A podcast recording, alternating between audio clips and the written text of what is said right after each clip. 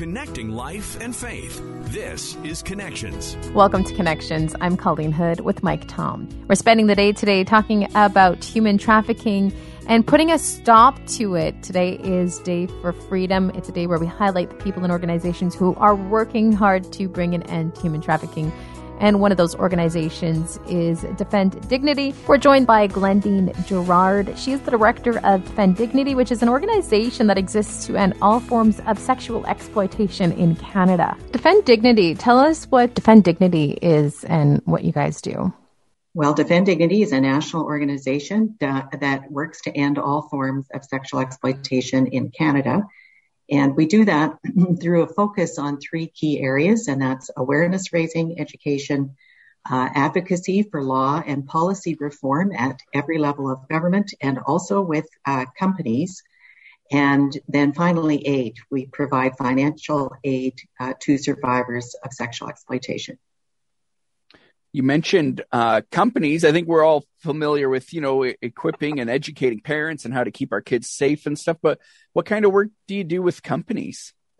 Yeah, great question. So uh, we have discovered that a number of companies, uh, sometimes uh, unwittingly, unknowingly, uh, have policies and practices in place whereby uh, sexually violent images are shared and so we try to encourage these companies to uh, address that and, and often to really just live up to their own community and ethical standards. Uh, so some of the, the victories that we've uh, won with, with this is, you know, the wonderful restaurant of Boston Pizza. They provide uh, public Wi-Fi, but they did not have filters on their Wi-Fi. And so through conversation and emails and a little bit of public pressure, uh, that has changed, and uh, every Boston Pizza restaurant in Canada now has uh, filters on their public Wi-Fi just to protect uh, families, children while they're in those restaurants.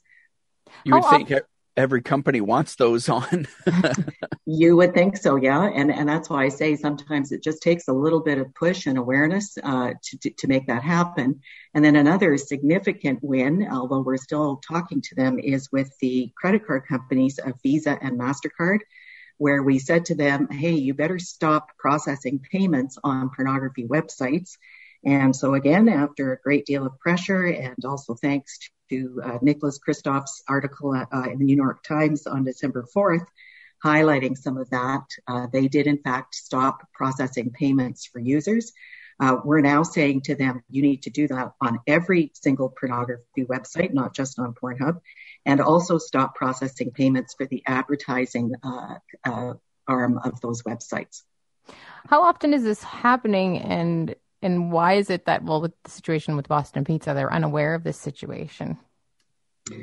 Uh, you know, I think increasingly people are becoming, companies are becoming more aware of that kind of thing. But, uh, you know, hotel chains, for instance. So we've discovered uh, that there's a resort hotel chain uh, in Canada that still is offering uh, adult content videos in all of their resort hotel rooms. And it's it's billed as a family resort, and so we're pointing out to them, hey, why in the world uh, are you doing that? Because we believe that pornography is harmful and is particularly for children. Uh, so again, you know, it's it's just sort of uh, taking a look at companies and their practices out there and and really holding them to account. Uh, another uh, system that we discovered, and the public is often extremely surprised about this, is that many of our library systems across Canada do not filter their public computers. They they will filter them in the in the child section of their libraries, uh, but often not where adults can access computer terminals. And again, we're saying, hey, library, you're a public space. Uh, we really want you to uh, to stop doing that. Um, you, you, mentioned Pornhub and Defend Dignity. You've been very active in, um, yeah, bringing awareness about Pornhub uh, as a website and their operations. They are uh, based out of uh, Canada, and recently a lot of headlines because they're in front of ethical uh, ethics committees and things like that. For some people, you know, they think like, well, pornography doesn't hurt anybody. They're all willing participants. Just tell us about the real dangers of websites like Pornhub. Yes, well, all you have to do these days is tune in to the ethics committee hearings, which uh, we've been very uh, involved uh, in. And, and also because of our work with victims, we're very much aware that uh, traffickers and exploiters, uh, they don't even have to be traffickers and exploiters. Sometimes it's just a jilted boyfriend who decides to upload uh, videos and pictures of uh, either victims or, as I say, jilted uh, boyfriends are doing this with, with their exes. Um, and they're uploading without consent to these websites because they're tube sites, Pornhub and many other sites like them. Uh, and what we've discovered is that Pornhub uh, does not verify uh, whether there is actual consent. And then the other huge issue, of course, is that child sexual abuse material has been uploaded. Some of the tags and search terms on these sites would indicate that that children are being exploited. So there's just lots of problems, both uh, with with these kinds of things that I've described, that I would say uh, occur behind the screen. But we're also concerned, of course, about what goes on in front of the screen and the fact that with just a simple click, uh, children can access these kinds of images. And I don't think that anybody in Canada believes that a child should be exposed to the kinds of violent sexual in- images that are found on these websites. So uh, I think we really, uh, as Canadians, need to pay attention to what's going on and uh, don't just take for granted that if you've got filters uh, on your systems at home that your children are protected. Uh, I always tell people that uh, that it's just the, by virtue of the fact that we have cell phones in our pockets or our purses, then that really means we have access to pornography everywhere we go. And so we, we need to talk about these harms and uh, some of the, the, actually the criminal activity that's taking place on, on these websites. What about social media and the dangers that come along with that? Yeah, likewise, uh, lots of issues there. In fact, we've been working uh, with Instagram uh, because, again, this is a common place for exploiters to find their victims, to lure them, and uh, there's all sorts of uh, practices and policies that Instagram needs to get much better at in order to protect, especially children on that website. Now, not only do you um, draw awareness to all of these issues, you're also helping to aid survivors. Tell us a little bit about that. Yeah, we have a survivor support fund that is accessible twice a year to any uh, survivors of sexual exploitation in Canada. And uh, we ask that they apply through a church or through a service provider uh, so that we can ensure that they're getting all the support they need beyond just finances. Uh, but we have given away significant amounts of money since we started this fund back in 2015. In fact, last year in 2020, uh, we gave away $60,000 to about uh, 35 different survivors from uh, literally coast to coast.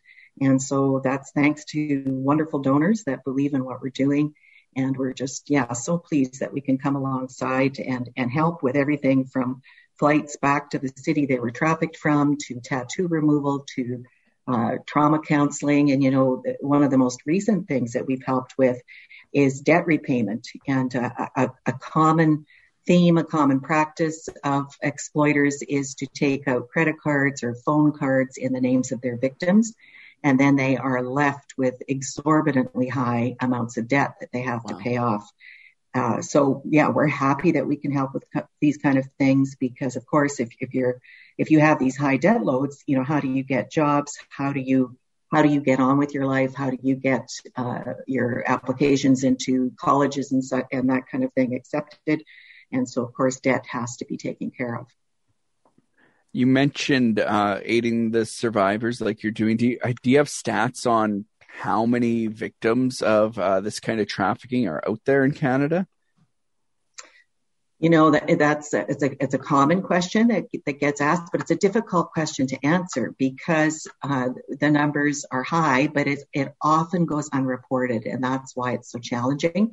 I can tell you from where I live here in the Greater Toronto area that uh, please tell us here, and I would suspect this is not uh, unusual uh, anywhere else in Canada, but certainly within the GTA, every single hotel from uh, the inexpensive ones to the really expensive ones would all have uh, trafficking victims uh, being sold in their hotels every single day, which is hard to get your head around, but it's it's a huge issue, very prevalent issue in our country. Why is it that still in 2021 that a lot of people kind of dig their head into the ground and think, well, this still this isn't a problem here in Canada. This only happens global, you know, in other parts of the world. We're in 2021. We should know by now that it's happening in our own backyard. Yeah, you're absolutely right. Uh, I think that awareness is increasing uh, from when when I started in this work back in 2010. I would say from then until now that we have seen uh, much more awareness and understanding on the part of Canadians, but you know we have a long ways to go. Uh, I I would say pre-COVID when I was out and about a bit more, I would say that I would have people you know respond to me at least once a week saying I can't believe this happens here. I thought this was just a you know, something that happened in Eastern Europe or, or Southeast Asia. Uh, but that is just an absolute myth. It happens here. It happens uh, not just to those that we would suggest would, would be vulnerable populations. It happens to your average middle class girl. And I think especially with, with access to cell phones and internet, that that kind of exploitation is just made that much, uh, that much easier. Uh, but that, that's why we so believe still that we need to be educated. And, uh, you know, we're doing this uh, Canadian Sexual Exploitation Summit in, in May. It was to have been a live summit in the city of Winnipeg. And sadly, of course, because of COVID, we've moved it virtual. Uh, but you know, I can say that that I think one of the good things about moving this summit uh, to a virtual platform is just then the ease of access that we're going to have for people from literally around the world. And uh, we've already got about 250 people registered, and uh, this is a few months away. So we expect that we're going to have really, really good numbers that will participate uh, in this summit, where we'll talk about some of the very things that we're discussing here. When it comes to uh, the com- commercial sexual exploitation, what is the biggest unknown to the general public when it comes to this? Yeah, I think just that it's is as common as it is. I think when people hear these statistics, you know that it's happening in every single hotel, uh, it's happening every single day. Uh, I think people are just astounded. I, I think that that sometimes our our uh, Hollywood movies have not done us uh, a favor by by making it seem as if it's you know like the movie Taken that it's dramatic, that people are getting stolen out of their, their houses. Uh, when in actuality, uh, like I say, it's happening online, it's happening around us. You know, we've done events in high schools. Uh, a couple years ago, we were in a, a new, a brand new uh, high school in the city of Calgary, and we did a short little presentation to a group of about 200 uh, kids in grade 10. And immediately after that presentation, we had six girls come to us and say, you know what? I think this process of grooming is, is happening to me. I think that this so-called boyfriend I, I have is, you know, maybe he's actually trying to recruit me. Uh, so, you know, like I say, I, I, I, think that's, that's the big piece that's surprising that people, uh, yeah, people just don't think it's really happening here. Uh, for people listening that are caught up in trafficking right now, I imagine it's very difficult to get out of. But what are some steps that they could take to find that that step to freedom? Uh, well, I would say call the the Canadian Human Trafficking Hotline if you are uh, in need of immediate assistance. That hotline that you could access anywhere in Canada will uh, will hook you up with services right in the city or town or rural area in which you live.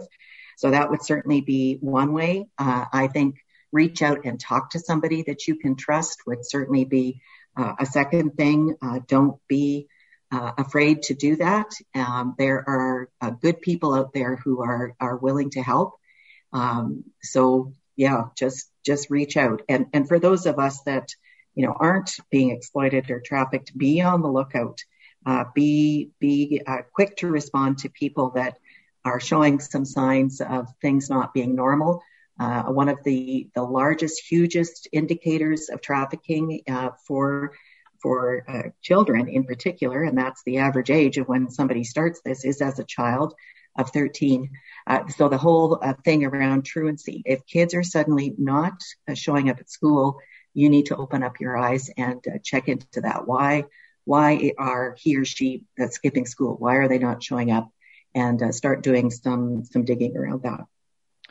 Now, uh, pornography is such a difficult topic in Christian circles. Still, it feels like even the word just feels dirty, right? But the reality is, people are using it uh, from all walks of life, and if you are using it, you may be unknowingly participating in human trafficking. How do people caught up in the use of pornography get help? Any advice there? Yeah, absolutely. I think, uh, again, just admit that you need help. And so uh, reach out to organizations like ourselves, uh, to uh, sexual addiction counselors, start having conversations around that. But, you know, uh, the use of it and uh, the addiction of it exists in secrecy. And so I think that's the very first thing that you can do is just reach out to somebody that you trust and say, Hey, I'm having an issue with this.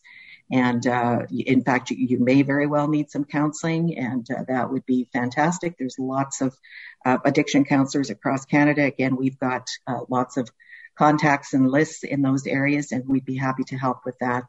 Um, but the first step is just going to be to say, hey, I, I need to talk to somebody. Um, there are some online programs as well that you can access. There's one called Fortify uh, that provides uh, help to those that are struggling with this. Uh, so yeah, don't stay stuck. Uh, there's good help out there. How can people learn about Defend Dignity and about the summit that's coming up in May?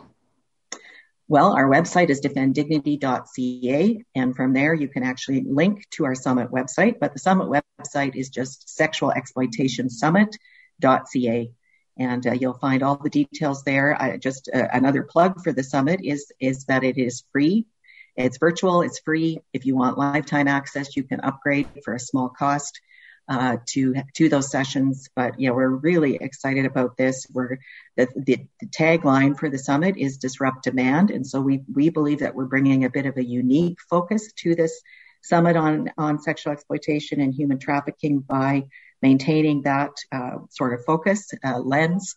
Uh, but we've got all sorts of uh, wonderful speakers internationally a number from the US, from the UK, from Austria, and then of course here in Canada, we've got over 50 speakers. And uh, so, yeah, I would just love to have people attend. Uh, you don't have to be a service provider. Uh, you can just come and uh, learn about this if, if there's if you really want to understand what's what's going on. Is there anything else you want people to know about Defend Dignity? I I think we've covered a lot of territory here, but check out our website and uh, yeah, we would uh, we'd love to chat with you if you'd like to learn more. Thank you so much for joining us today. Thanks for having me. And thank you for joining us. Don't forget to subscribe to the podcast. We'll talk to you again on Connections.